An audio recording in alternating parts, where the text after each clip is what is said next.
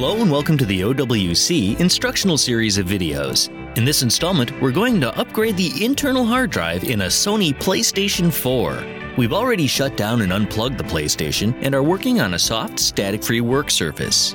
We are now ready to begin.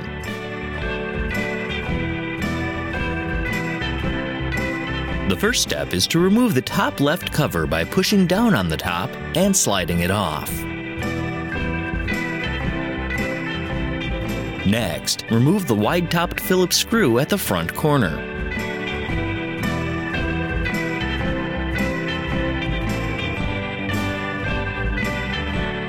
You should now be able to slide the hard drive carrier out of the PlayStation.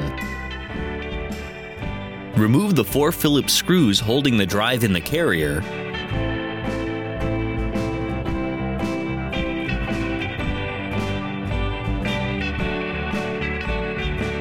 then slide the drive free. We can install any 2.5 inch SATA drive we want, whether it's solid state or platter based. In this case, we're going to install a hybrid drive for a balance of speed and storage. Slide the drive face up into the carrier with the connector facing outward, and secure it into place with the four screws you removed earlier.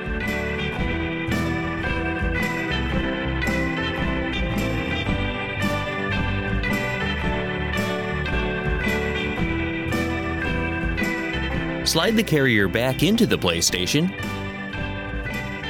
and secure it into place using the wide-capped Phillips screw. Finally, set the cover back onto the PlayStation and slide it until it clicks into place.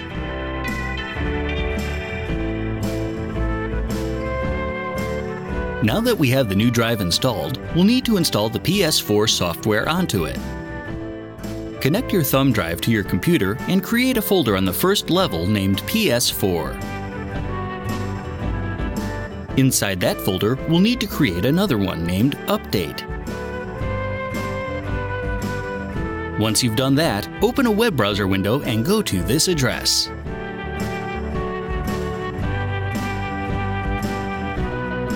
Read through the instructions and download the PS4 update.pup file for a new installation.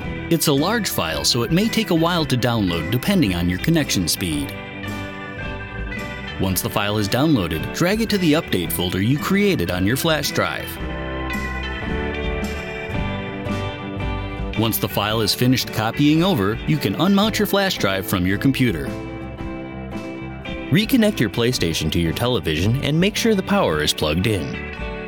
Attach your controller to one of the front ports and the thumb drive to the other.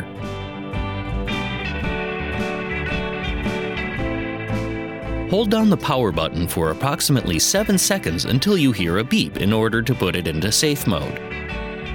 You can then let go of the power button. You'll see the boot logo as the system starts up, then a screen prompting you to connect the controller and press the PS button. Do so and continue. In most cases, you'll be presented with a menu of options.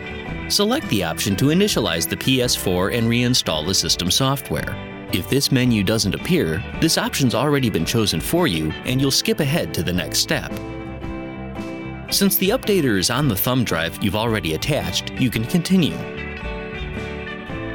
and you'll eventually be prompted with a warning about initializing the drive and potentially deleting data. Since this is a brand new drive, you don't have to worry about deleting anything, so select Yes and continue. Your PlayStation will begin the initialization process.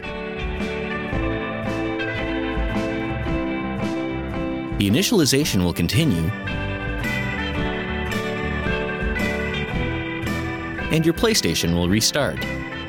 Once it completes, your PlayStation is ready to set up and use.